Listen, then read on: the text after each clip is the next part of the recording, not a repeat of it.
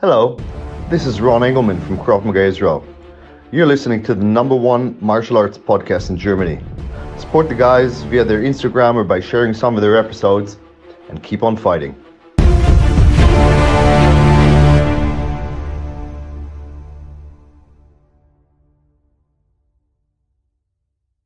Ruf der Hyäne.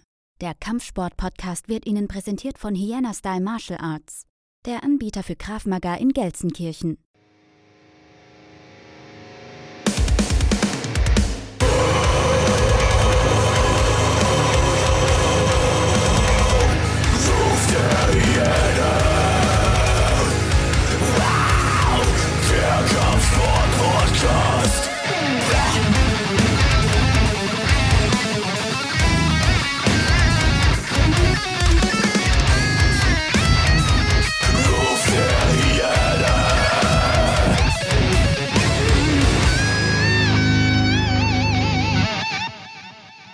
Herzlich willkommen zurück zu einer weiteren Folge Ruf der Hyäne, der Kampfsport-Podcast. Wir befinden uns in der, neunten, in der neuen Staffel, nicht in der neunten, ich glaube, wir sind jetzt in der elften Staffel sogar. Und bevor ich jetzt meinen heutigen Gast vorstelle, muss ich mal wieder ein kleines Dankeschön loswerden.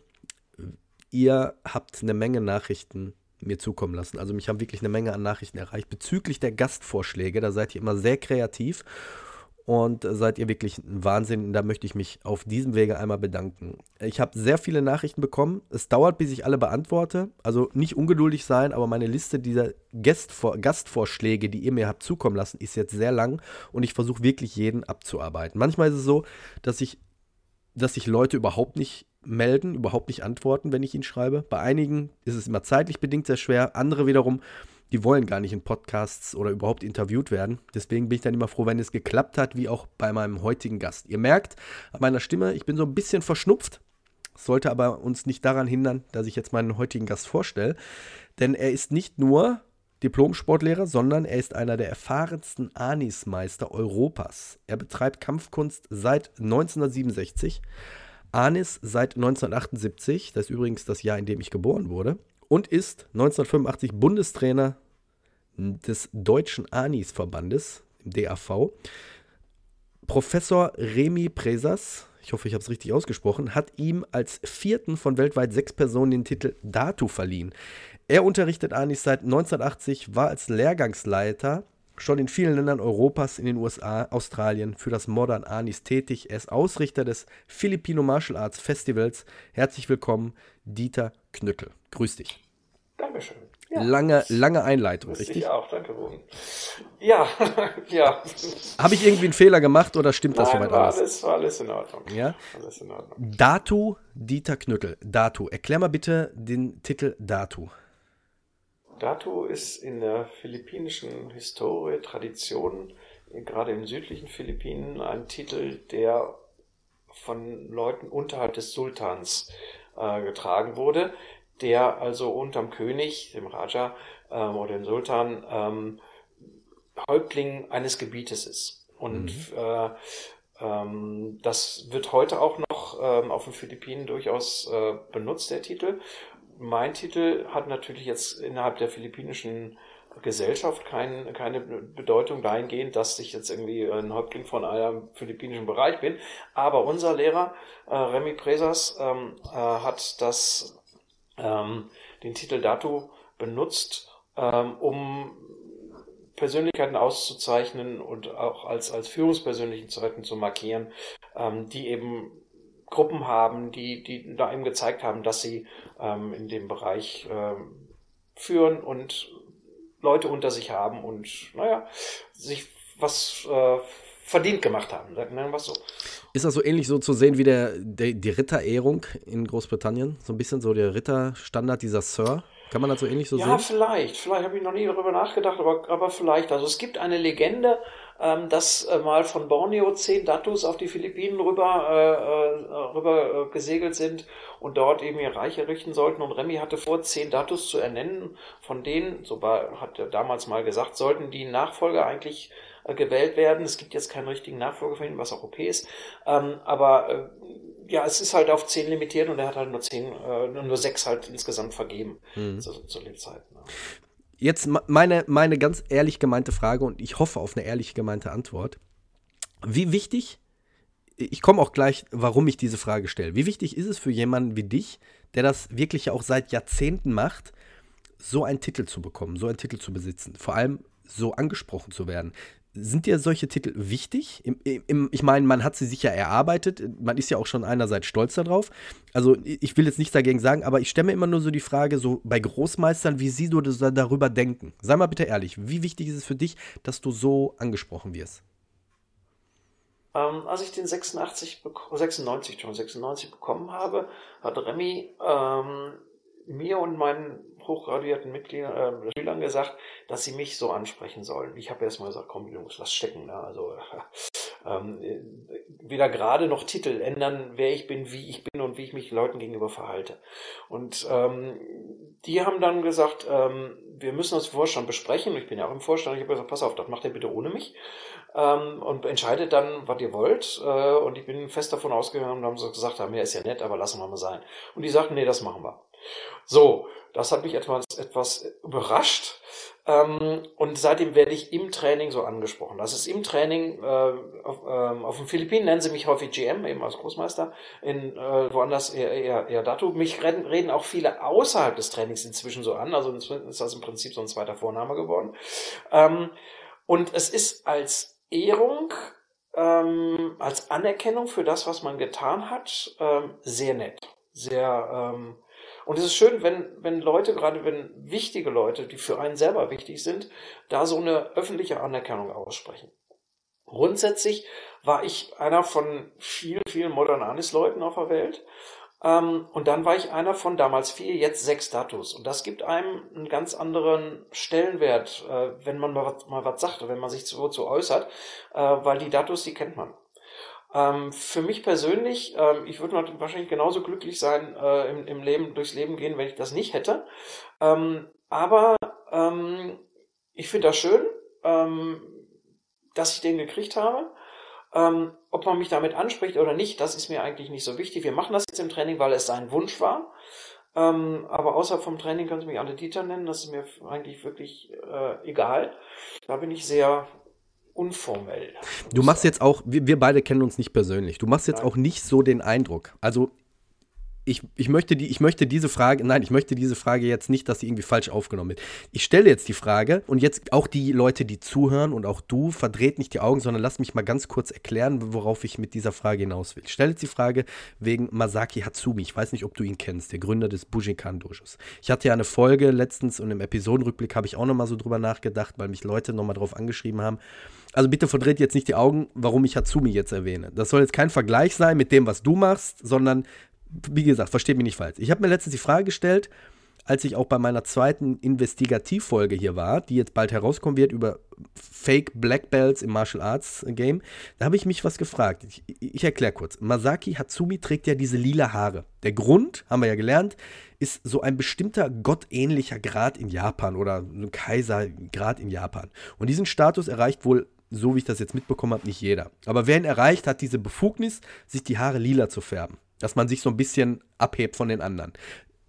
Manga-Cosplayer, die machen das am Wochenende, brauchen da keine Erlaubnis. Mal so nebenbei. Amerikanische Rentnerinnen machen das auch. ja, also der Typ ist eh durch. So wie ich mitbekommen habe, hat er in seiner Wikipedia angegeben, dass er in Deutschland zum Ritter ernannt wurde. Diesen Grad gibt es ja gar nicht, aber was anderes, anderes Thema. Der Grund, warum ich das frage, ist, dass ich in letzter Zeit einige Lehrer, Meister kennengelernt habe, die das immer so in den Vordergrund stellen. Also viel ihre Urkunden präsentieren, damit in Anführungszeichen prahlen, mit wem sie so trainiert haben, viel das Ich, Ich, Ich nach außen präsentieren und weniger ihren Stil oder die Kampfkunst, beziehungsweise so die Sportart, die sie ausüben oder zu das gemacht hat, haben, was sie letztendlich sind. Ich finde, es hat immer so, so einen leichten Unterton von Arroganz, den ich übrigens bei dir überhaupt nicht sehe. Nochmal da. Wie siehst du oder wie fühlst du, wenn du plötzlich so auf deinen Weg auf deine Arbeit zurückblickst und bemerkst, wie, viel, wie viele Schüler unter dir gewachsen sind und vielleicht einen Meisterstatus erreicht haben. Es gibt ja dieses geile Zitat von Leonardo da Vinci, ähm, armselig der Schüler, der seinen Meister nicht übertrifft. Weißt du, worauf ich hinaus möchte? Ja, ja. Ähm, also grundsätzlich, äh, ich meine, ich mache es jetzt, Arnes, seit, was haben wir jetzt, äh, 46 Jahren? 44 Jahren. Wahnsinn. Das ist schon eine ganze Menge. Ja. Äh, ganz Halbes Jahrhundert. Lange Zeit. Ja, ja, ja, ja. Und ähm, worauf eine der Sachen, auf die ich am stolzesten bin, ist, dass wir, ich schätze mal, 40, 50 Leute haben, die seit über 20, 25 Jahren bei mir sind. Vielleicht mhm. auch noch länger. Mein ältester Schüler hat praktisch gleichzeitig mit mir angefangen mit Manes, also mhm. 78. Ähm, und dann äh, andere dann eben Anfang der 90er und sind wirklich ganz viele davon da. Und das, das finde ich richtig, richtig klasse. Ähm, wenn ich noch ein Wort zu Masaki Hatsumi sagen darf. Gerne, gerne. Ähm, da werden ja 15 Dan gerade im, im, äh, im Ninjutsu verliehen. Mhm. Ähm, was in der Szene schon, sagen wir mal, Fragezeichen aufwirft, weil macht sonst keiner, sagen wir so, ja. Ähm, und irgendwann habe ich mal gesagt, äh, ein Zitat gelesen, die, die, die Nummer des Grades, also die Höhe des Dan-Grades, hat keinerlei Zusammenhang mit technischem Wissen oder Qualifikation. Mhm. Dann habe ich aufgehört zu lesen. Also, ja, wenn, wenn, nicht, womit hat es dann zu tun? Ja, ja. Ja, ähm, und für mich, ähm, wir, wir versuchen im Deutschen Arnesverband, das mit den Darngraden ernst zu nehmen. Das heißt, wir haben eine Regel, dass man bis einschließlich fünften Dan ausschließlich die Grade nur durch Prüfung gelangen kann. Es gibt keinen äh, kein Darngrad, weil du Kassierer warst oder sowas. Mhm. Ähm, und es gibt einen sehr, sehr schönen Spruch, der sagt, bis zum, vom ersten bis fünften Dan, die ersten bis fünften Dan bekommst du für das, was du aus der Kampfkunst rausholst. Und den sechsten bis zehnten kriegst du was für das, was du ihr zurückgibst. Schöner Spruch. Und das finde ich ziemlich, ziemlich gut und ziemlich auf den Punkt. Mhm. Ähm, und ähm, also wer bei uns äh, den sechsten Dan hat oder höher, ähm, der ist seit 20, 25 Jahren oder länger dabei, 25 Jahren wahrscheinlich eher oder länger dabei und ähm, das kriegt man nicht nur so. Ich glaube, wir sind jetzt, also wir haben uns so nach 85 gegründet. Ich glaube, wir haben acht sechste Dane insgesamt mhm. oder sechs und zwei achte Dane. Mhm. Ähm, und das, das war's. Darunter noch eine ganze Menge mehr. Ich glaube, wir haben 450 Leute, die wir bisher zum äh, Dangraden die im Darmbereich sind, zwischen dem ersten und achten Darm halt. Ne? Mhm. Ähm, und, äh, und, aber ich finde das sowas, wenn man es richtig betreibt, eine sehr gute Wertschätzung, ähm, weil man, man kann das nennen, wie es will, weil wir nennen es auch Lakanisa, Lakan Anim oder so, jener die Zahl Lakan Dayang für Männer, Frauen und dann die philippinische Nummer für 1 bis 10 dahinter. Versteht kein Mensch, ähm, wer, wer sich damit nicht auskennt. Deswegen ist Dan, egal ob das jetzt in Japan, in Korea, teilweise sogar in China oder in England oder in den USA oder sonst irgendwo benutzt wird, ist einfach, was die Amerikaner so sagen, ein Household Name. Das heißt, jeder weiß, was damit gemeint ist und kann mit was anfangen. Mit Nummern kann kein Mensch was anfangen mit Kup oder was weiß ich. Oder verstehst was ich meine, ne? Ja, ja, ich verstehe. Ähm, äh, und da finde ich das mit dem Dan gut, ähm, dass, der, dass der benutzt wird. Ähm, und wenn du ihn richtig einsetzt, sodass wirklich die Leute, die höhere Grade haben, auch durch höher qualifiziert sind, mehr wissen, besser wissen sind, sich mehr einbringen, dann finde ich das eine prima Sache. Ähm, was ich überhaupt nicht leiden kann, ist Leute, die ähm, an alle möglichen Verbände schreiben und sich ihren Dana-Grad da anerkennen lassen wollen und dann die Urkunde posten oder sowas. Wie meinst du das? Die, die, die schreiben euch an und sagen. Nicht, nicht uns, nein, nein, aber es gibt, es gibt halt so Dachverbände ja. und, und so. Und ähm, da, äh, da lassen die sich ihren Grad wo immer sie ihn herhaben, mag durchaus legitim sein, aber vielleicht auch nicht, von amerikanischen oder japanischen oder sonst irgendwelchen Verbänden anerkennen. Mhm. Äh, so dass, äh, und, und das, das verstehe ich nicht, muss ich ganz ehrlich sagen. Was bringt mir ein, eine, ein Grad, der ähm, von Leuten, die mich, die mich nie gesehen haben, die, die letztendlich nicht wissen, was ich tue, äh, wo dann irgendwer unterschrieben hat, den man wahrscheinlich auch nicht kennt. Ähm, also ich habe meine gerade von meinen Lehrern äh, bekommen und das ist mir wichtig. Mhm. Ähm, und äh, dass meine Schüler und meine Mittrainierenden, die, die zu ähnlichen Zeiten angefangen haben, dass man da sich kennt und Bescheid weiß.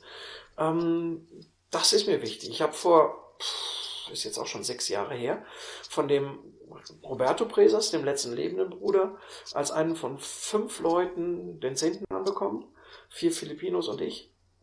Und das ist eine hohe Ehre. Das, das, das, ähm, das, ja, das. Äh, ich finde auch solch, solche Ehrungen finde ich auch wirklich gut. Und ich finde auch, da, da kann man auch ruhig mit, ich sag jetzt mal, angeben und kann ruhig sagen, hier, ich habe diesen Grad bekommen. Für mich ist es jetzt nur, deswegen habe ich dir vorhin die Frage gestellt, ich sehe in der Vergangenheit, dass da vermehrt mehr Wert drauf gelegt wird, sich irgendwie Titel anzueignen, anstelle das System oder die Kunst weiter voranzubringen. Ja, wenn man, wenn es richtig, richtig gemacht wird, macht, äh, bekommst du Titel mhm. irgendwann und benennst dich nicht nach Titeln. Ja, das aber heißt, das erklärt äh, ja jetzt, so wie du gerade gesagt hast, dass Leute einfach mal jetzt so den amerikanischen Verband anschreiben und wollen sich ihren Dan anerkennen lassen, dass sie einfach auf der Suche sind nach mehr Titel, dass eine, eine längere Bio, dass die sich so ein bisschen von den anderen abheben können. Ja, und äh, wie hat Sepp Herber, oder wer war das? Franz Beckenbauer, wichtig ist auf dem Platz, ne? Mhm. Also äh, letztendlich, du stehst auf der Matte ähm, und dann gucken die Leute dich an und ja. sehen dich, was du machst und denken, boah, geil, oder was? Der? Mhm. Den? Mhm. Oh. So, und da hoffe ich, bin ich eigentlich recht sicher, dass ich auf der Seite bin, wo die, sagen, wo die Leute sagen, boah, ja, schon gut, was er macht. Mhm. Ähm, und das ist wichtig. Ähm, wenn man älter wird, und das merke ich auch, dann ist man nicht mehr so wie mit 30 oder mit 40, ja. Ähm, aber man hat mehr Erfahrung, man kann andere Sachen.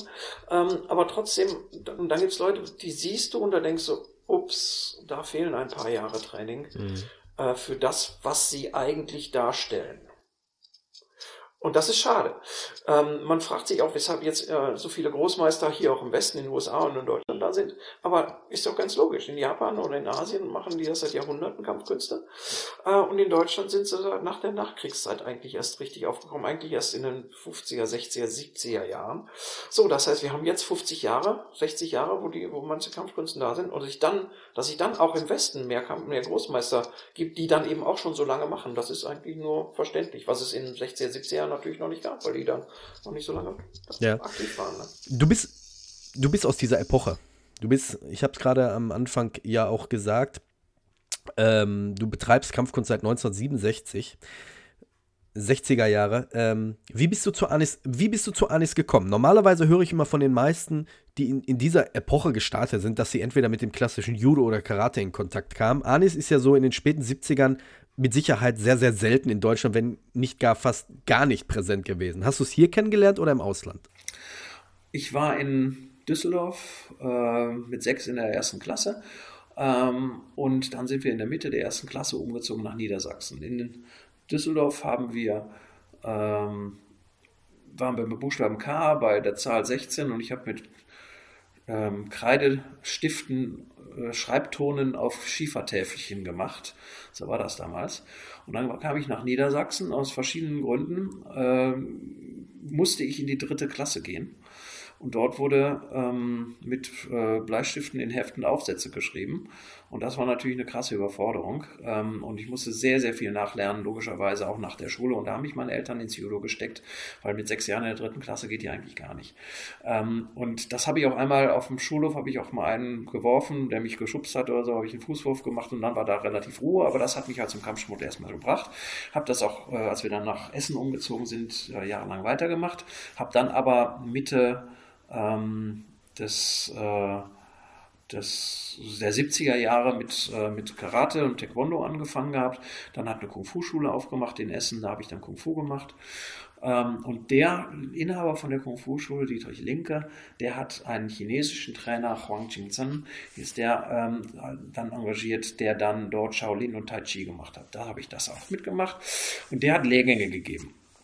Da war ich dann auch immer und auf den Lehrgängen waren wieder andere Leute, die gesehen, die gesehen haben, oh, das, was der Dieter macht, das ist ganz gut. Und immer wenn die Formen gemacht worden sind, äh, wollte der Huang sich nicht filmen lassen. Die wollten das, wenn sie nach Hause gefahren sind, wollten die das mitnehmen, dass es auch zu Hause üben kann. Aber habe ich immer die, die, die äh, vorgemacht, wenn die die Formen aufgenommen haben. So, und einer der, äh, von, den Leuten, der Hans-Dieter Rauscher, der hat mich dann mal nach Freiburg eingeladen, ähm, um dort ähm, äh, auf seinen Wochenlehrgängen zu unterrichten. Ähm, das habe ich dann auch gemacht. Ich habe dann Kung Fu, Tai Chi und Selbstverteidigung unterrichtet. Und da war irgendwann ein äh, Filipino, Jackson Cui Broca, äh, der den Rauscher angeschrieben hatte, er sei in der NATO, äh, bei, der, bei der NATO in Brüssel stationiert ähm, und ob die Interessen hätten, ähm, äh, Arnis und Vollkontakt-Karate zu machen, weil der war Südost, südostasiatischer Vollkontakt-Karatemeister. Und er hatte den eingeladen äh, und auf einem von den Lehrgängen hat er dann eben zum ersten Mal Arnis unterrichtet und da war ich dann eben auch dabei. Und das hat mir gefallen und bin dann dabei geblieben, habe immer mitgemacht, aber immer nur so als eines von mehreren Systemen, was ich dann halt gemacht habe. Ich habe damals fünfmal die Woche trainiert und äh, auch viel Unterricht schon gegeben gehabt. Ähm, und bin aber regelmäßig, lass mich nicht lügen, ähm, sechs bis zehn Mal im Jahr nach Freiburg runtergefahren von Essen und, und habe entweder an Wochen- oder Wochenendseminaren teilgenommen. Ähm, war dann 79, 80 war ich ein Jahr lang in Australien und habe dort auch Kung Fu unterrichtet, habe da aber auch meinen ersten Landeslehrgang gegeben. Und als ich zurückkam, ähm, habe ich den ersten Grad da bei den äh, im Arnes gemacht gehabt. Und 83 ähm, habe ich dann äh, äh, habe ich angefangen Sport zu studieren und im ersten Urlaubssemester oder ersten Semesterferien vom, von der Sporthochschule, da bin ich mit einem Schüler von mir, einem Freund von mir, auf die Philippinen geflogen. Wir waren drei Monate auf den Philippinen und haben da einfach nur trainiert die ganze Zeit. Und da habe ich dann eben viele Meister und verschiedenste Stile kennengelernt und habe dort dann eben das zurück nach Deutschland gebracht. Und äh, ja, und zwei Jahre später haben wir uns auch von Deutschen, äh, haben wir uns von dem Rauscher getrennt, ein Jahr später und haben dann 85 den Deutschen Landesverband gegründet und ja, ja, und zwar ganz bewusst. Ähm, also ich war auch in, in, den anderen Stilen nicht schlecht, ähm, aber ich habe mir überlegt, mh, hm, wenn, wenn ich Karate Taekwondo weitermache, so weitermache, dann werde ich immer Nummer, was weiß ich, 96 in der 17. Reihe sein. Und im Arnes hast du echt noch die Chance, was aufzubauen und auch mit Meistern, Großmeistern enger zusammenzuarbeiten und was, wirklich was zu formen. Und habe 1984 ähm, ganz bewusst gesagt, ich mache nur noch Arnes. Ich höre mit allem anderen auf. Und äh, wie ich später gehört habe, ähm, als wir den DRV gegründet haben und aus diesem anderen Verband rausgegangen sind, wo ganz viele verschiedene drin, Stile drin waren, da haben sie gesagt, haben sie gesagt, ha, die Stöckchen Leute, die werden sich noch umgucken, die, äh, die nach, nach, zwei Jahren sind die tot, gibt sie nicht mehr, das, das wird nie funktionieren. Naja, jetzt sind wir, was waren wir jetzt? Fast 30 Jahre später, oder über 30 Jahre später fast 40. Ähm, und äh, wir haben einen guten Ruf in, äh, in Australien, in den USA, äh, in, in Europa, in, auf den Philippinen und äh, stehen schon ganz gut da eigentlich von dem, was wir machen, wie wir es machen und wie unsere Reputation ist. Ich bin ganz ehrlich, ich hätte nie damit gerechnet, dass Filipino Martial Arts so intensiv ist. Ich hatte dir das im Vorgespräch erzählt. Leute, die hier den Podcast schon länger zuhören, wissen, dass wir vor ein paar Wochen ein äh, Benefizseminar gegeben haben zugunsten Mandy Böhm. Und da war ich beim Thorsten Klangbart im Ruhrgym, der uns so ein bisschen, ja, zwei Stunden lang gezeigt hat, Filipino Martial Arts, Double Stick, Single Stick, ohne Filipino Boxen. Man sieht die Abläufe, und denkt immer so eine Art Choreografie. Aber diese ganzen Arten, dieses Invert, Invert, Backhand, Backhand, Invert, Backhand und so weiter, diese Reflex- und Augen-Hand-Koordination, wie vielschichtig, wie intelligent Modern Anis auch ist. Es ist ein Wahnsinn. Also ich hätte, ich habe mich, ich habe mich ein bisschen in Filipino Martial Arts so ein bisschen verguckt, verliebt, aber ich merke, es ist komplexer, als ich mir je vorgestellt habe. Und es ist sehr effektiv, wenn es in Richtung Selbstverteidigung geht. Ja, äh, kann ich so unterschreiben. Ähm, wir nennen es auch Brain Jogging. Ähm, und FMA ist, oder Modern Art ist auch, wie wir es machen, ist für Leute, die gerne denken, die gerne Kopf benutzen. Ist, ist auch Kampf mit sich selber. Ja, das ist nicht nur mhm. auf Sansa hauen. Definitiv. Wobei nichts gegen nur auf Sansa hauen zu sagen. Ja, was, wenn Leute gerne auf Pratzen auf Sansa hauen und dann oder oder tausend Suppis machen ähm, und dann müde, erschöpft und glücklich nach Hause zu gehen, wunderbar, prima, nichts gegen zu sagen, gar nichts gegen zu sagen. Habe ich auch jahrelang gemacht ähm, und äh, habe mich dann irgendwie auf, für einen anderen Weg äh, entschieden. Ähm, aber die, die FMA sind sehr vielseitig, vielschichtig, vielschichtig. Ähm, und es ist halt natürlich gibt es dort auch feste Abläufe, aber es gibt eben auch ganz viel, wo eben keine feste Abläufe sind, wo man wohl Aktion, Reaktion sind und das dann ähm, bis zu einem sehr erstaunlichen Niveau das hochgehen kann wo man mhm. eben nicht nur Partner, Partnerkatas macht, wie man es aus vielen anderen Systemen kennt. Und wenn du da guten FMA-Leuten zuguckst und verzweifelst, versuchst, das Muster zu erkennen, wann die wieder bei 1 anfangen und dann wieder bei 10 aufhören oder bei 100 und verzweifelst, ja. weil du immer wieder Teilmuster erkennst, aber eben eben kein, kein Ganz ist, dann liegt das daran, dass es eben keinen festen Ablauf gibt, sondern dass man da ja, sehr viel auf Aktion, Reaktion ähm, arbeitet und das ähm, ja schon. Ja. Jetzt machst du jetzt machst du Modern Anis. Der Unterschied zum Anis und Modern Anis. Für, ist dann Frage 1, antworte nur mit Ja oder Nein, weil ich habe direkt die zweite Frage. Ist da ein Unterschied zu Anis und Modern Anis? Ich denke mal traditionell, ne? Oder? Kann man so nicht stellen. Nein. Kann man so nicht stellen. Ja. Weil für mich macht der Eindruck, dieses Modern Anis, dass es als Überschrift keine Zeit verschwenden. Dass es vielleicht noch ein bisschen schneller ist. Ach, das will ich gar nicht mal so sagen. Das, das weiß ich nicht. Okay. Ähm, aber nur mal zu, zu, zum Ersten. Du kennst Anis, du kennst Cardiac, das Klima. Ja? Mhm. Wobei ich mir immer die Frage stelle, was ist jetzt genau. gerade was? Also da so, habe ich echt äh, Schwierigkeiten. Jetzt mal eine andere Frage. Ähm, hast du ein fahrbares Fahrzeug mit vier Rädern? Ist das ein Auto, ein Pkw oder ein Wagen? ja, ich weiß, worauf du hinaus ja. möchtest. Genau das ist Anis Calais Klima. Es ist dasselbe. Ähm, mhm. Heißt das, dass ein Audi das gleiche ist wie ein Käfer, wie ein Ferrari? In keinster Weise. Ja. ja? Ähm, das heißt, bevor du dich, wenn du wissen willst, worüber wir reden oder was, du, was man genau macht oder was du fährst, dann reicht, reicht das nicht, wenn du ein Auto fährst oder einen Wagen fährst und wir uns dann unterhalten, ob jetzt ein Auto oder ein Wagen besser ist. Oder die Frage, passt ein Ersatzteil für ein Auto auch, auch an einen Pkw? Ne, man, man, an dieser Fragestelle, Fragestellung merkt man, wie sinnlos das ist. Ja? So, das heißt, ähm, das sind in verschiedenen Dialekten oder in verschiedenen Gegenden wurde das benutzt. Kali übrigens mehr in den USA, auf, auf den Philippinen ist das ein Reimport. Die haben das erst angefangen zu benutzen, als es in den USA groß geworden ist.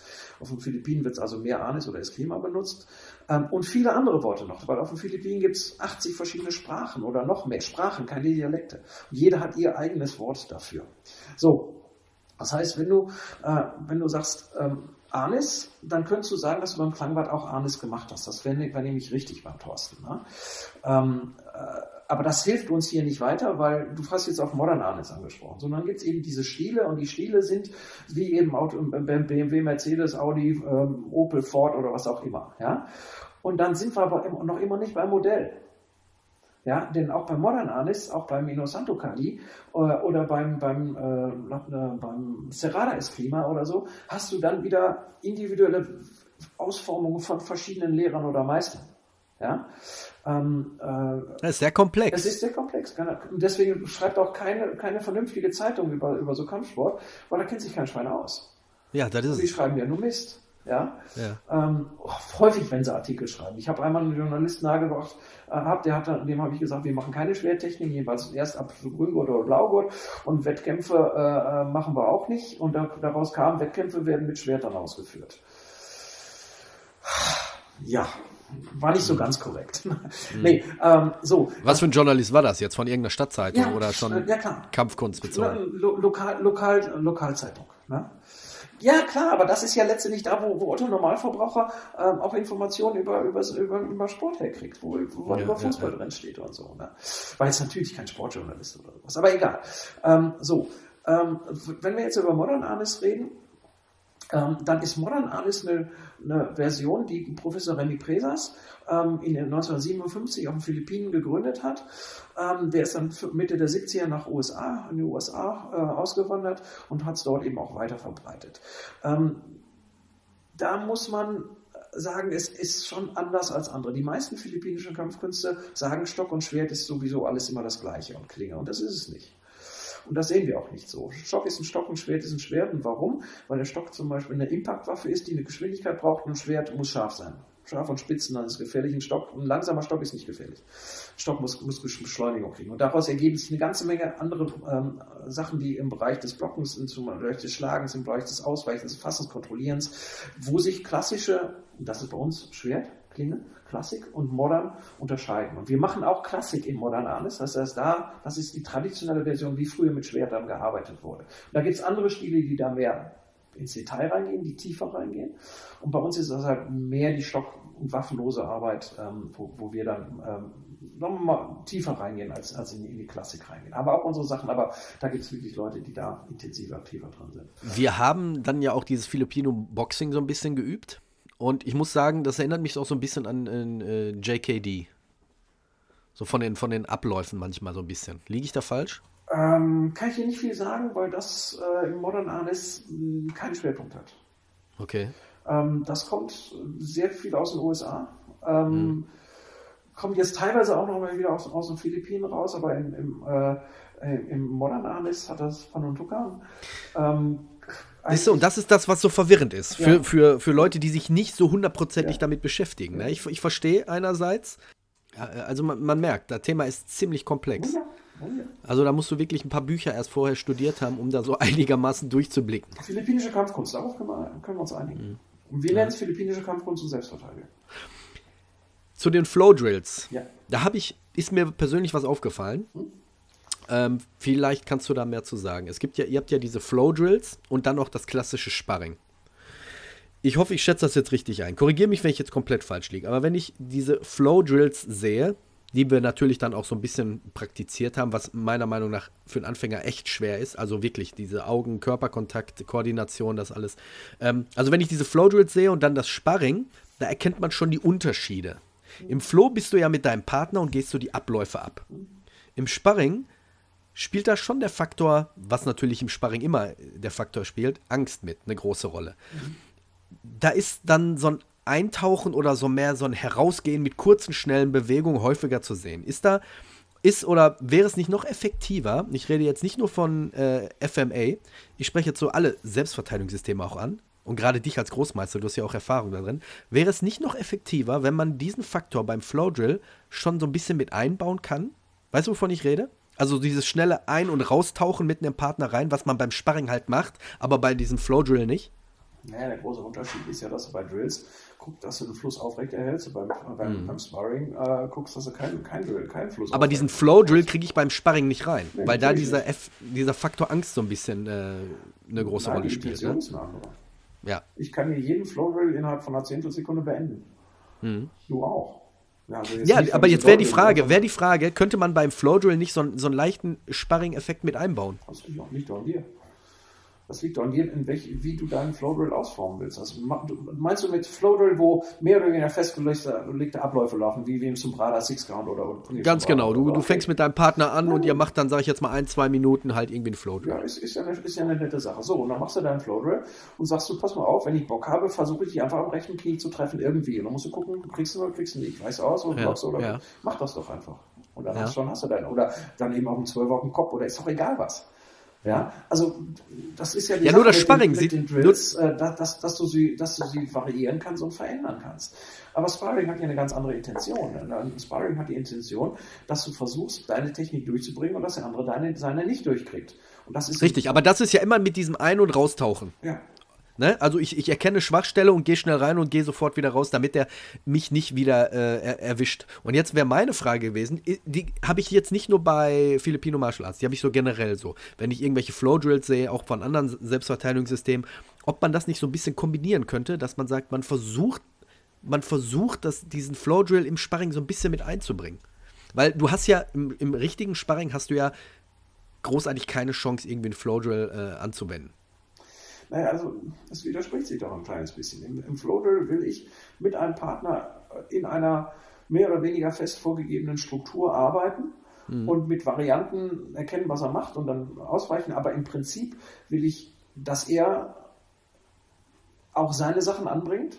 Mhm und dann wieder was zu mir macht und ich dann meine Sachen anbringe und Frage, wir, da, wir, da ein, ja. wir, wir, da eine Einheit aufbauen. Ja, ja. Und das Interesse habe ich im Sparring überhaupt nicht. Ja, im, im Sparring willst du nur die Antwort setzen. Richtig. Du willst von ihm jetzt keine Frage bekommen, sondern du willst derjenige sein, der die Antwort setzt und fertig aus, Schluss aus. Genau das. Und das widerspricht ja, sich. Das verstehe ich schon. Das verstehe ich schon. Die Frage ist jetzt nur gewesen, und wie gesagt, ich rede jetzt nicht FMA persönlich, ich rede jetzt alle Selbstverteidigungssysteme. Ist es vielleicht nicht so, so, dass man vielleicht mal so ein bisschen umdenkt, dass man denkt, wir versuchen mal, das so ein bisschen zu kombinieren. In dem Flow Drill einen Angriff setzen, wo man schnell wieder rausgeht und dann wieder reinkommt? Weil du kannst ja diesen Flow Drill überhaupt nicht im Sparring großartig einsetzen. Wenn jetzt jemand vor mir steht, ich kann ja jetzt nicht anfangen mit dem Flow Drill und darauf hoffen, dass er mit mir Concord geht und mit mir, sage ich jetzt mal in Anführungszeichen, diese Choreografie so ein bisschen weiter ähm, ausübt, sondern naja, er versucht ja irgendwelche Stiche zu setzen. Das ist ja auch nicht der Sinn vom Flow Drill.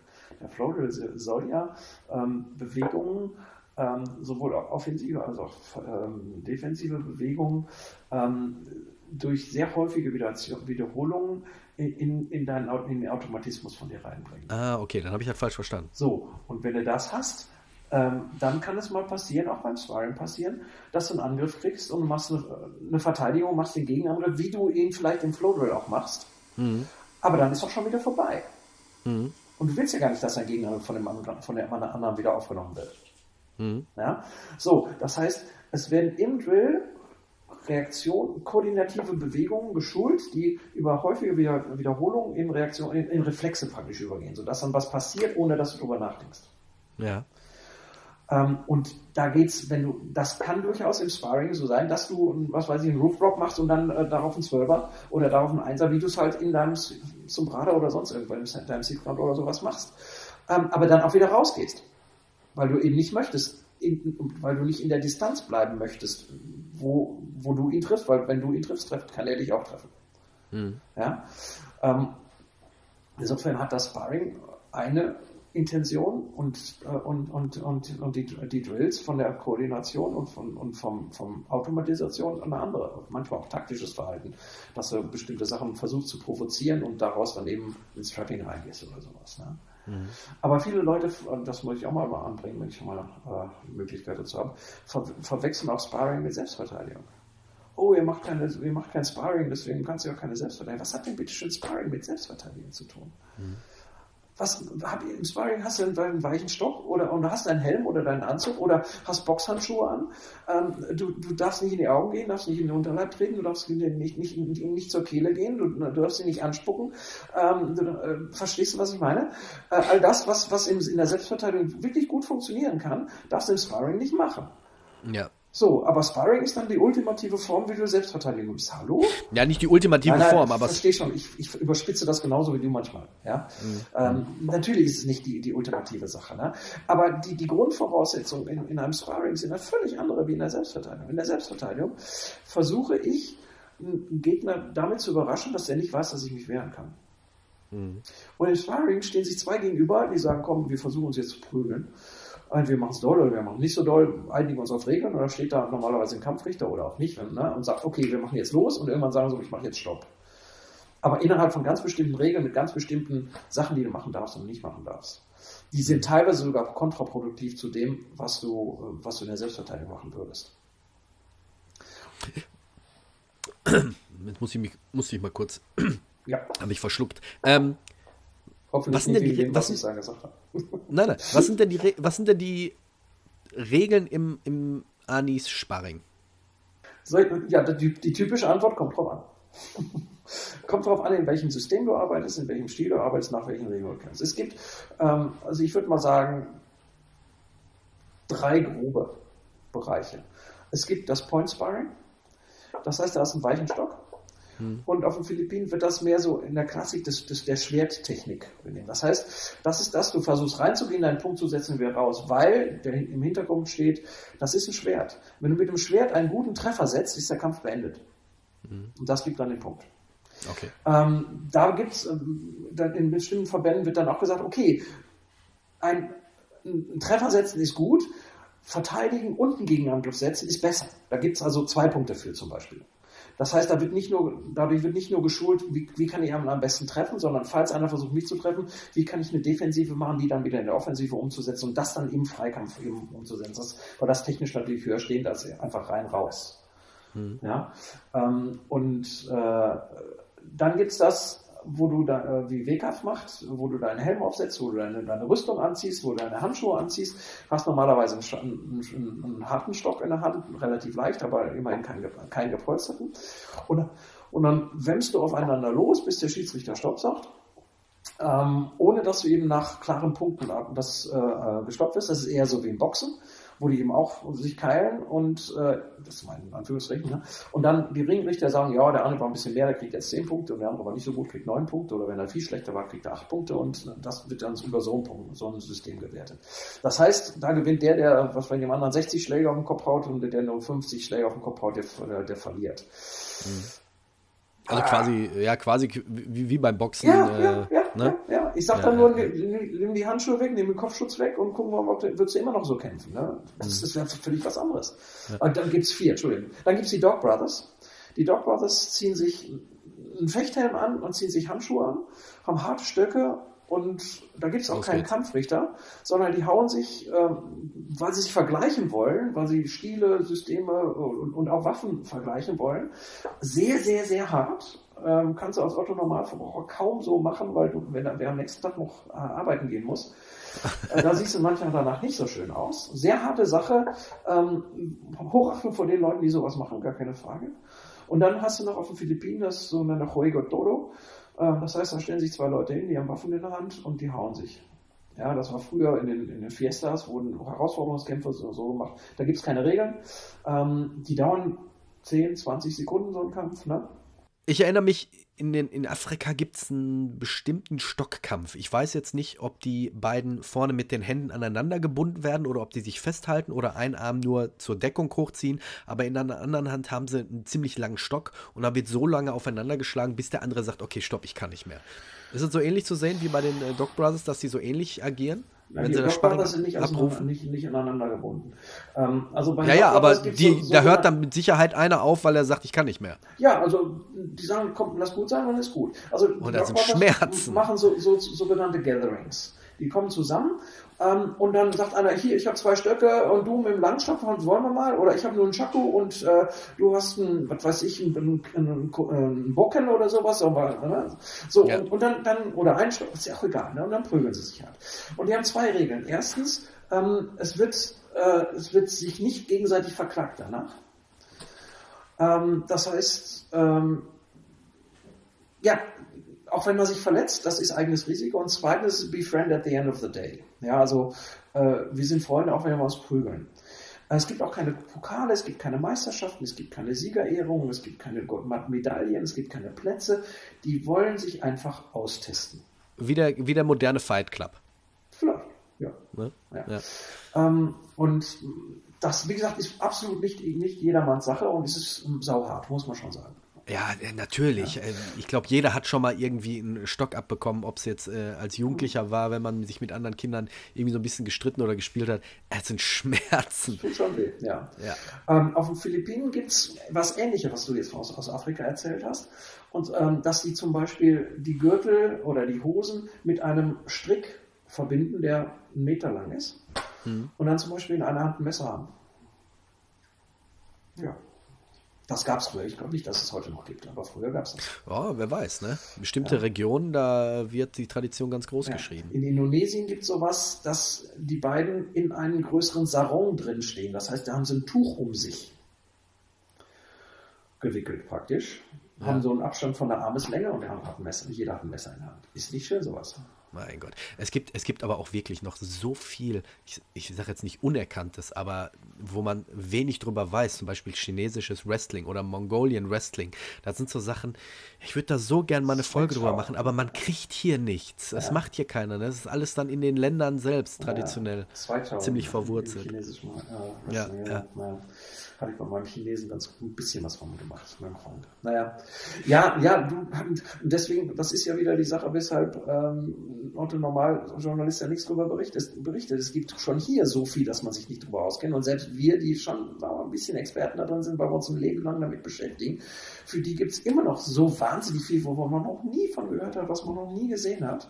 Ja. Ähm, was nicht heißt, dass das schlecht ist, sondern das machen vielleicht noch nicht. Nee, so man muss den äh, Horizont auch ein bisschen erweitern. Du hast gerade von Gürteln gesprochen, da fällt mir jetzt gerade was ein. Warum tragt ihr die Gürtel seitlich? Was hat es damit auf sich? Darf ich früher anfangen? Wieso tragen wir überhaupt Gürtel? Gerne. Ähm, ich muss ganz kurz erklären, für die, die jetzt nicht wissen, wovon wir reden. Den klassischen Budo-Gürtel, der wird ja vorne geknotet. Ihr tragt den aber den Knoten auf der rechten Seite. Rechten Seite Gut. Äh, dazu muss man auch sagen, dass die meisten philippinischen Systeme überhaupt keine Uniform tragen. Äh, wenn überhaupt irgendein T-Shirt und, ein, und, ein, äh, und äh, eine Hose.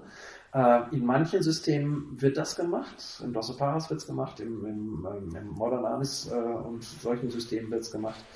Ähm, und ähm, es gibt, äh, der Dan Anderson hat aus USA hat ein Buch geschrieben über Remy Presas, über die Anfänge von ihm. Und Remy war einer, der in den 50er Jahren das Anis bekannt gemacht hat, auch in auf den Philippinen auch jetzt wieder. Und ähm, damals war auf den Philippinen Anis, Kali Esklima, die Leute, die mit Stöcken gearbeitet haben, das waren die besoffenen Dockarbeiter, die sich äh, nach dem Feierabend mit den Stöcken äh, geprügelt haben und sich da totgeschlagen haben. Hm. Das war das Image, was Arnes hatte. Das heißt, im, im Augen der Bevölkerung war, waren das die Säufer, die sich prügeln. Gar, ohne Scheiß. Ohne Scheiß. Und das ist hier eigentlich gar nicht so bewusst, so, gar nicht so bekannt. Und er wollte. Aber da musst du richtig, aber jetzt mal ganz ehrlich, wenn du jetzt so drüber nachdenkst, da musst du aber richtig einen im Tee hängen haben, dass du sagst, komm, wir gehen raus äh, und kloppen uns mit Stöckern, ne? Pass auf, ähm, das waren die, die Arbeiter in den Docks, in, äh, wo, wo, die, wo die Schiffe gebaut wurden und, und be- und entladen wurden. Und wenn es ja. da Konflikte gab, wurden die schlicht und einfach mit Stöcken und mit Messern und mit Macheten äh, äh be, be, beendet, die, beendet, diese Konflikte. Das war tagtäglich. Das war, das war täglich Brot, ja.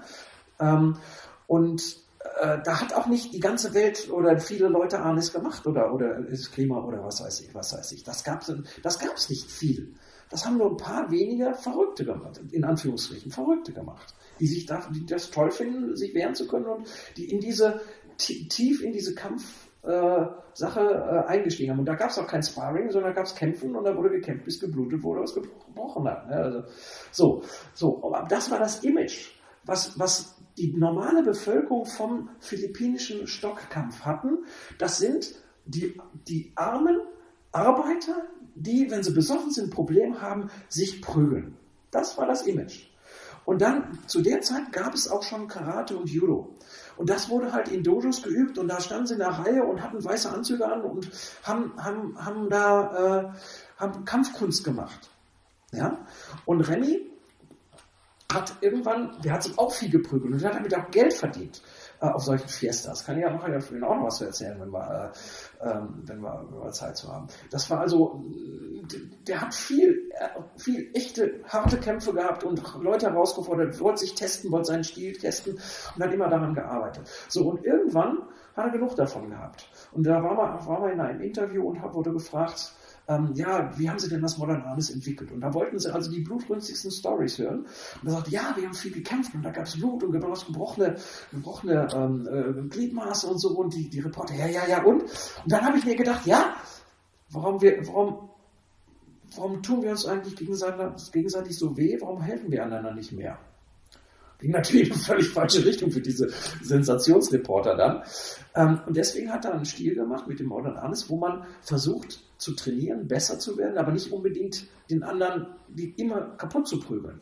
Und dieses Image wollte er mit dem japanischen Image von den sauberen, schönen Kampfkünsten verbinden und hat dann eben ähm, die, ähm, äh, die, die, die, das, äh, die Uniformen eingeführt und auch die Gerade die er ganz bewusst von den Japanern abgeguckt hat, um von diesem Schläger-Image der besoffenen Dockarbeiter wegzukommen.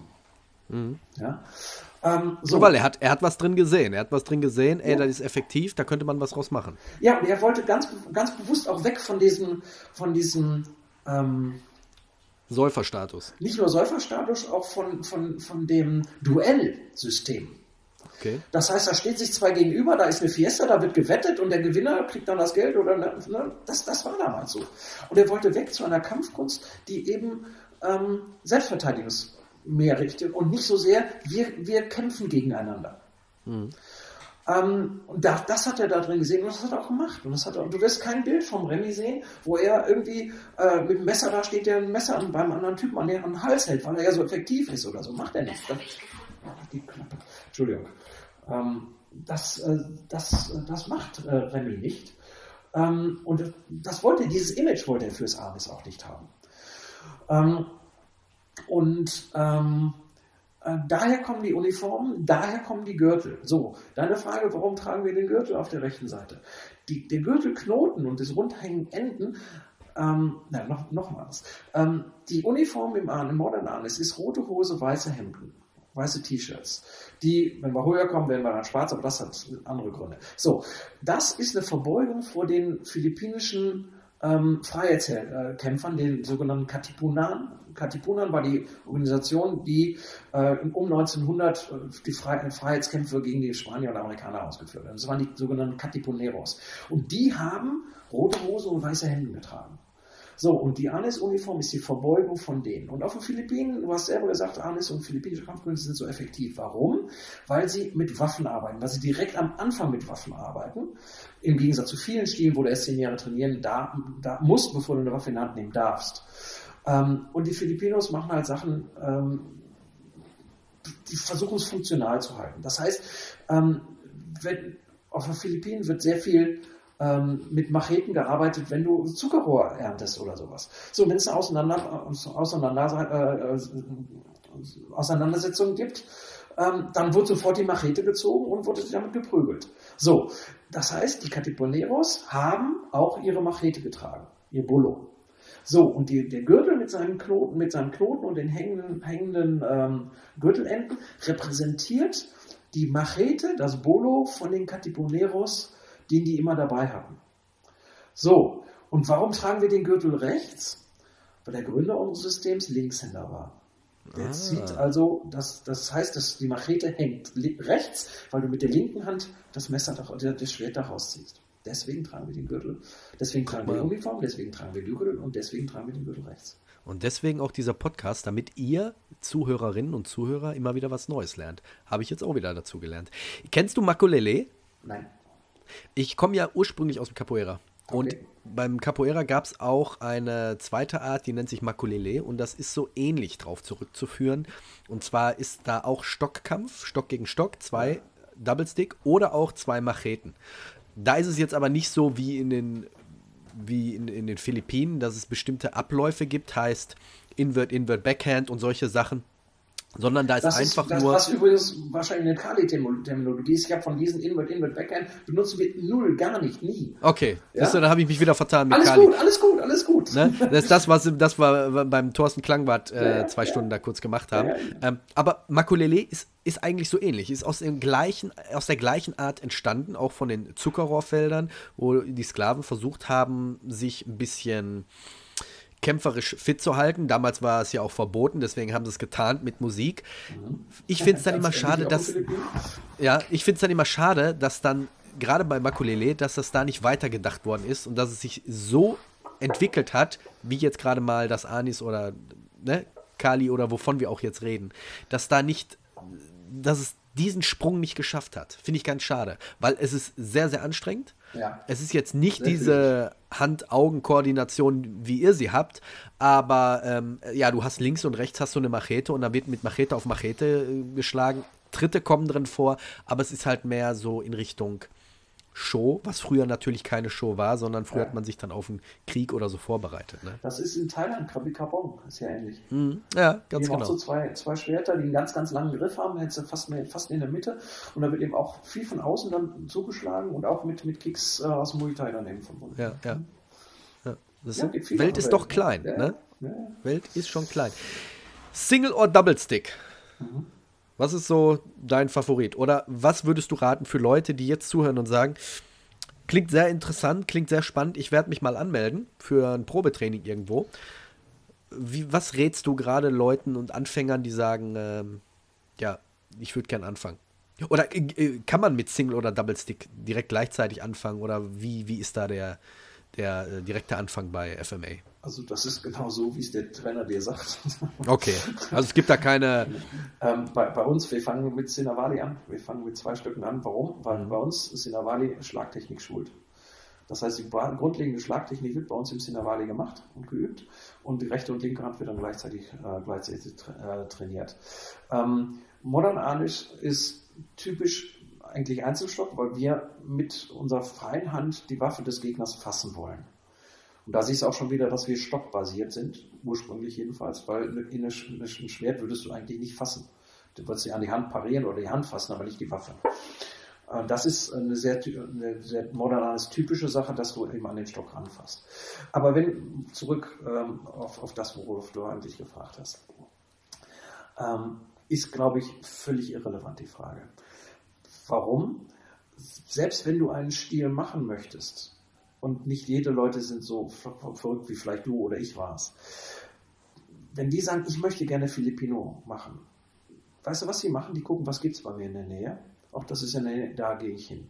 Und nicht, ich möchte jetzt Innocento Cali, ich möchte Modern Runners machen, ich möchte, was weiß ich, Serrada machen und guck dann, ah, 500 Kilometer von mir gibt es das, da fahre ich immer hin. Ja. So, das heißt, du machst das, was es bei dir vor Ort in der Nähe ist. Das ist, das ist der, eigentlich der Faktor, welchen, warum wer welchen Stil macht. Heutzutage gibt es halt schon viel, viel, viel mehr, als es vor 40 Jahren gab. Du hast heutzutage in, in größeren Städten eine riesen Auswahl an verschiedensten Kampfkünsten. Ja? Ähm, also insofern. Aber wobei ich jetzt auch Leute kennengelernt habe, die schon 200 oder 300 Kilometer fahren, weil sie sagen, nee, es gibt es bei mir nicht in der Nähe, ich fahre lieber ja, äh, eine Strecke. Leute.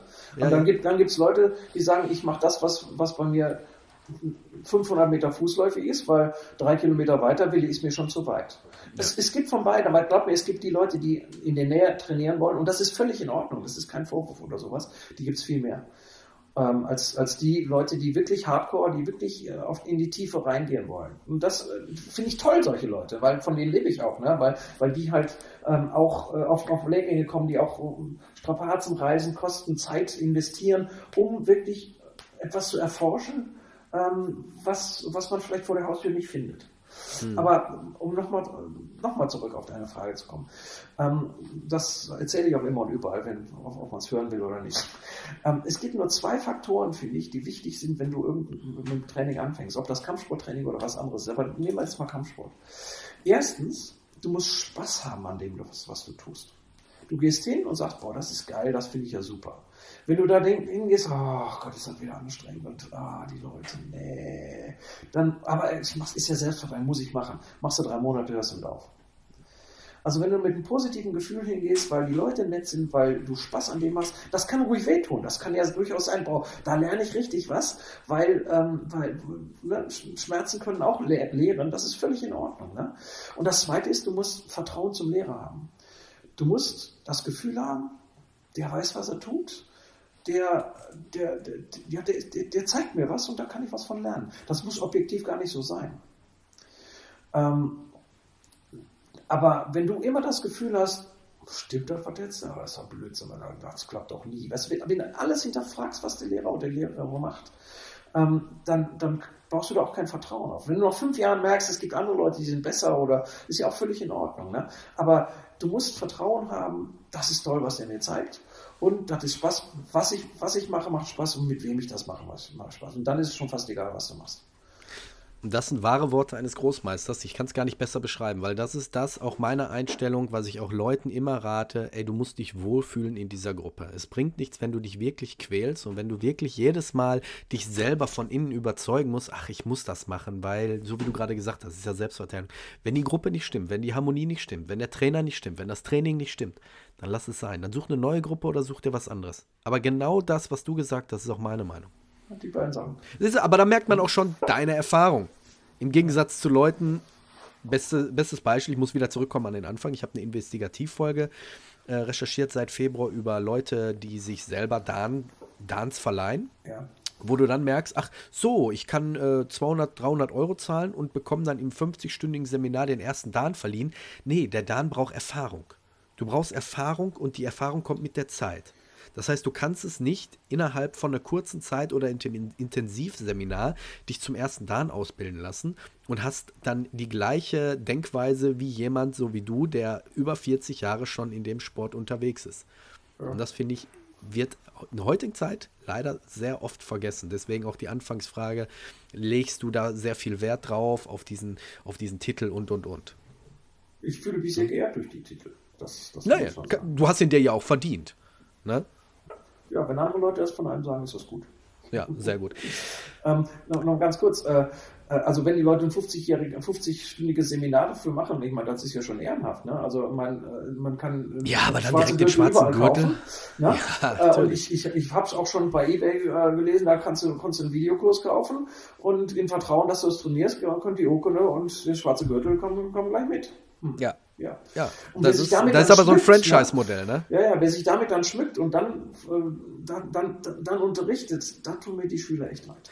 Das Ding ist, die meisten Laien, die jetzt wenig mit, mit der Materie so ein bisschen sich vorab äh, auseinandergesetzt haben, glauben das. Und hinterfragen das auch nicht. Weil da steht jemand vorne mit einem schwarzen Gürtel und jeder weiß, alles klar, das ist der Experte. Es ist leider so. Ja. Ein kleiner ja, Teil hinterfragt. Nur. Deswegen, deswegen sage ich halt, dass die Damen gerade dann gut sind, wenn man es versucht, als Verband gut zu machen, wenn hinter den Schwarzgurten, den, den Graden, äh, Qualifikation, Erfahrung, Können und Wissen steckt. Mhm. Dann ist, sehen sie dann gerade gut. Wenn sich einer einen schwarzen Gürtel umbindet, und das, ja.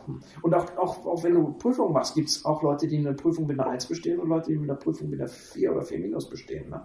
Ja. Ab irgendwann hast du bestanden und dann bist du nicht so gut wie der mit der 1. Das ist auch so. Oder Leute, die mit, mit was weiß ich, 50 anfangen, dann mit 60 ihren ersten Dan machen, die sind halt nicht so gut wie die Leute, die mit 20 ihren oder 25 ihren Dan machen. Ja, und das ist auch in Ordnung so. Ja, aber wie, wie, wie schon mehrfach in diesem Gespräch gesagt, das ist alles ziemlich vielschichtig. Sehr gut. Dieter, ja. wir kommen zur letzten Rubrik. Das okay. ist eine Empfehlung. Das heißt, wir kommen zu der Rubrik Empfehlung. Gude. Die heutigen Empfehlungen werden euch präsentiert von Basti Red.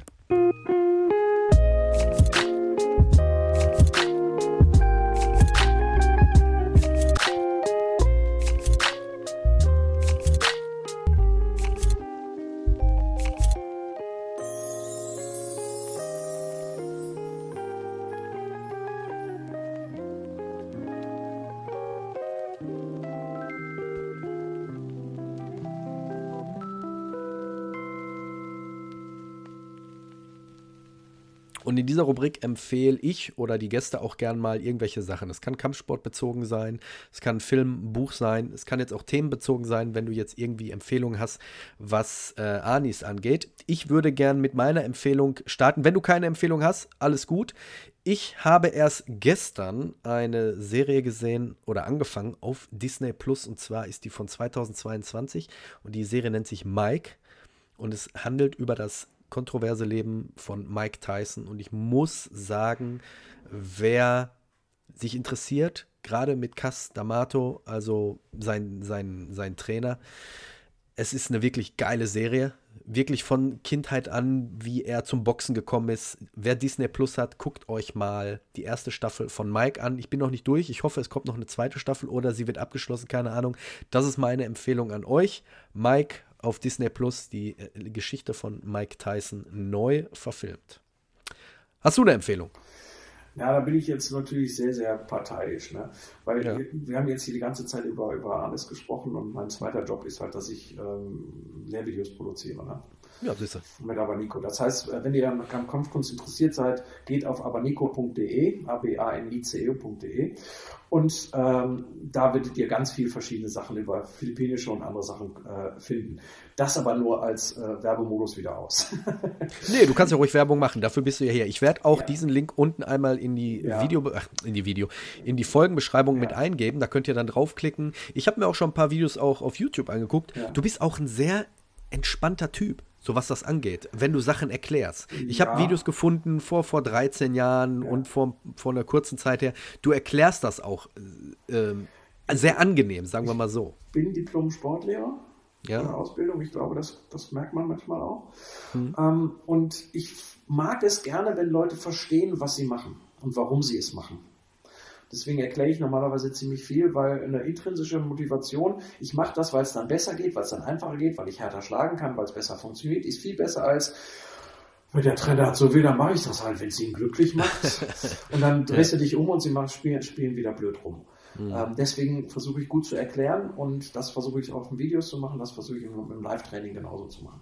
Aber wenn du noch eine Empfehlung äh, haben möchtest, ich glaube auch einen ganz netten Humor zu haben und deswegen freue ich mich auch immer, wenn man lachen kann. Und deswegen ähm, äh, finde ich Master Ken auf YouTube genial. Enter the Dojo.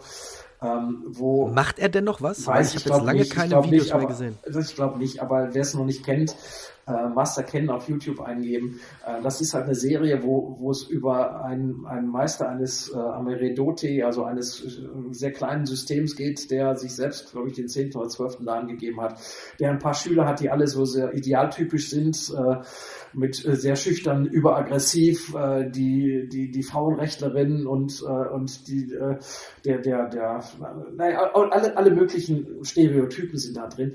Und halt eine Parodie. Das, absolut. Und als ja. ich die zum ersten Mal gesehen habe, da kann, wusste ich noch gar nicht, was Und ich war eine ganze Weile, wusste ich, meinte das jetzt ernst oder meinte das nicht ernst? weißt, du, bei wem, genau weißt, du, bei, weißt du, bei wem mir das geht? Na? Bei mir, mir geht es so ähnlich mit diesem Typen aus Detroit. Diesen Tactic Survival Typen. Ich weiß nicht, ob du, ob du den kennst. Der hat auch mal so ein Headset in, in, den Ohren. Und da weiß ich nicht, ist das Parodie oder ernst gemeint? Da weiß ich nicht, wie du meinst. Also aus den USA auch, auch so jemand. Der macht auch so sehr viele Videos, jetzt in letzter Zeit nicht mehr. Aber der kam nach Master Ken. Okay. Und der äh, erzählt dann, wie man entwaffnet. Und das ist der absolute Rotz. Und viele regen sich auf und ich weiß nicht, ist das Parodie oder Ernst? Ja, das, das, das, das finde ich das, das Schöne daran, weil man erkennt viele Sachen irgendwie wieder, aber es ist dann so überzeichnet, dass du dann irgendwann, kann, nee, der kann das nicht ernst meinen und äh, dann ist das einfach nur pure Unterhaltung und wirklich, ja. wirklich sehr, sehr nett. Das, äh, ja, sehr witzig. ich glaube, das beliebte, das bekannteste Video ist, glaube ich, 100 Schläge in einer Sekunde. und ne? dann in Zeitlupe. Ne? Ja, und dann in Zeitlupe und dann siehst du wirklich 100 Schläge in einer Sekunde. Ist natürlich auf Parodiebasis. Absolut, alles, absolut. Ne? Aber es ist äh, kann ich auch und der Mann ist ein guter Kampfkünstler. Ja. Der ist richtig, das, richtig gut. Das siehst du auch an seiner Statur. Ja, nicht nur an der Statur, auch, auch, auch wie er sich bewegt. Der, der, kann, der kann sein Zeug, aber er macht sich so lächerlich damit und mit dieser ernstesten Miene da. Ich, ich könnte mich begeistern für den Herrn. Der ist wirklich ja. gut. Also er, hatte, er hat auch schon wirklich sehr namhafte Leute bei oh sich ja. gehabt. Ne? Oh ja. Ne? Oh ja. Also das ist auch meine Empfehlung. Wer, wer Master Ken noch nicht kennt, guckt ihn euch an und ich hoffe, er macht weiter, weil ich habe in letzter Zeit wenig neue Videos ah, gesehen. Kann aber auch sein, dass mein, mein Algorithmus hier ein bisschen durcheinander ist. Er macht sogar, wenn du, wenn, wenn du Empfehlungen hast, er, er bespricht Sachen für dich. Ne? Also wir hatten, wir hatten, einer von uns hat einen sechsten Dan bekommen, verliehen bekommen und seine und der hat danach, hat der Meister Ken darüber ge, äh, gesprochen, hat sich sogar hinher auch mit Videos äh, mit ihm ergeben. Das ist total witzig. Aber musst du zahlen dann, ne? Ja, kostet 50 Dollar oder sowas. Ah, okay. Äh, aber, aber äh, immerhin, äh, und, und das danach nicht mehr. Ne? Also da war wirklich ein paar Mal hinher, wo, du dann, wo sich dann so ein, so ein, so ein Chat dann daraus ergeben hat. Äh, das ist witzig, das ist nett. Aber egal, ich meine, er muss auch nee. sein Geld verdienen. Ne? Das ist ja, stimmt, stimmt. Also wie gesagt, ähm, ist sehr, sehr interessant, sehr amüsant, auch mein Humor, äh, auch meine Empfehlung an euch. Dieter, ich bedanke mir, ich bedanke mich, dass du dir die Zeit genommen hast. Oh, gerne. War schön, dich kennengelernt zu haben. Wo wohnst du? Wo, wo, wo, wo, bist du derzeit? In, in ja, guck mal an. Direkt nebenan. Wo wohnst du? Gelsenkirchen. Ach Gott, ja. Wir haben in Gelsenkirchen auch eine Landesgruppe im PSV. Ja, siehst du. Na, Vielleicht sieht man sich in Dortmund mal. und in Essen äh, und natürlich auf Legging überall auf modern-arnes.de. Da ist unser Verband, findet man Informationen auch über die Lehrgänge. Und ja, wenn man, wer mich kontaktieren will, ich bin zu finden über abanico.de und da findet Kontakten immer anrufen oder auf, auf Facebook oder Instagram oder so. Kann man mich kontaktieren und äh, immer gerne. Ja, sehr gut. Dann würde ich sagen, ich bedanke mich, dass du dir die Zeit genommen hast. Für Leute, die jetzt erst einmal äh, über Anis was gehört haben, klickt auf die Links, versucht einfach mal in einem Probetraining vorbeizuschnuppern. Ihr habt jetzt alle Adressen, ihr habt jetzt alle möglichen nötigen Infos dafür. Und ich bedanke mich bei jedem Einzelnen, der jetzt eingeschaltet zugehört hat. Wir hören uns nächsten Sonntag wieder. Bleibt gesund, bleibt sicher. Wir hören uns. Ich danke auch und tschüss. Ciao.